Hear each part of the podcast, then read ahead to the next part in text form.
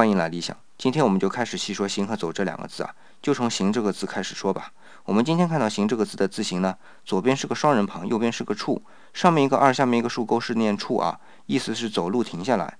许正的《说文解字》里是这么说“行”的啊：“行，人之不屈也。从事从处，凡行之属，皆从行。”意思是说，“行”这个字是人走路或者小跑的意思。字形的左边的双人旁和右边的处都是会意。所有和行走相关的字啊，都用“行”这个字做偏旁。对了，先补充一下啊，双人旁也是独立的一个字，发音是“赤”，单个字的意思是走走停停的样子。许慎的解释似乎挺有道理的，但我认为还是有些问题。先说第一个，就是字形从“赤”从“处”，但如果去看甲骨文就太容易理解了，就是画了个十字路口啊，意思就是纵横通畅。经文也基本保持了这个字形。许慎会这样的解释呢？问题就出在小篆上，小篆把笔画给规整了，拉圆弧向下，如此一来才造成后人的误解。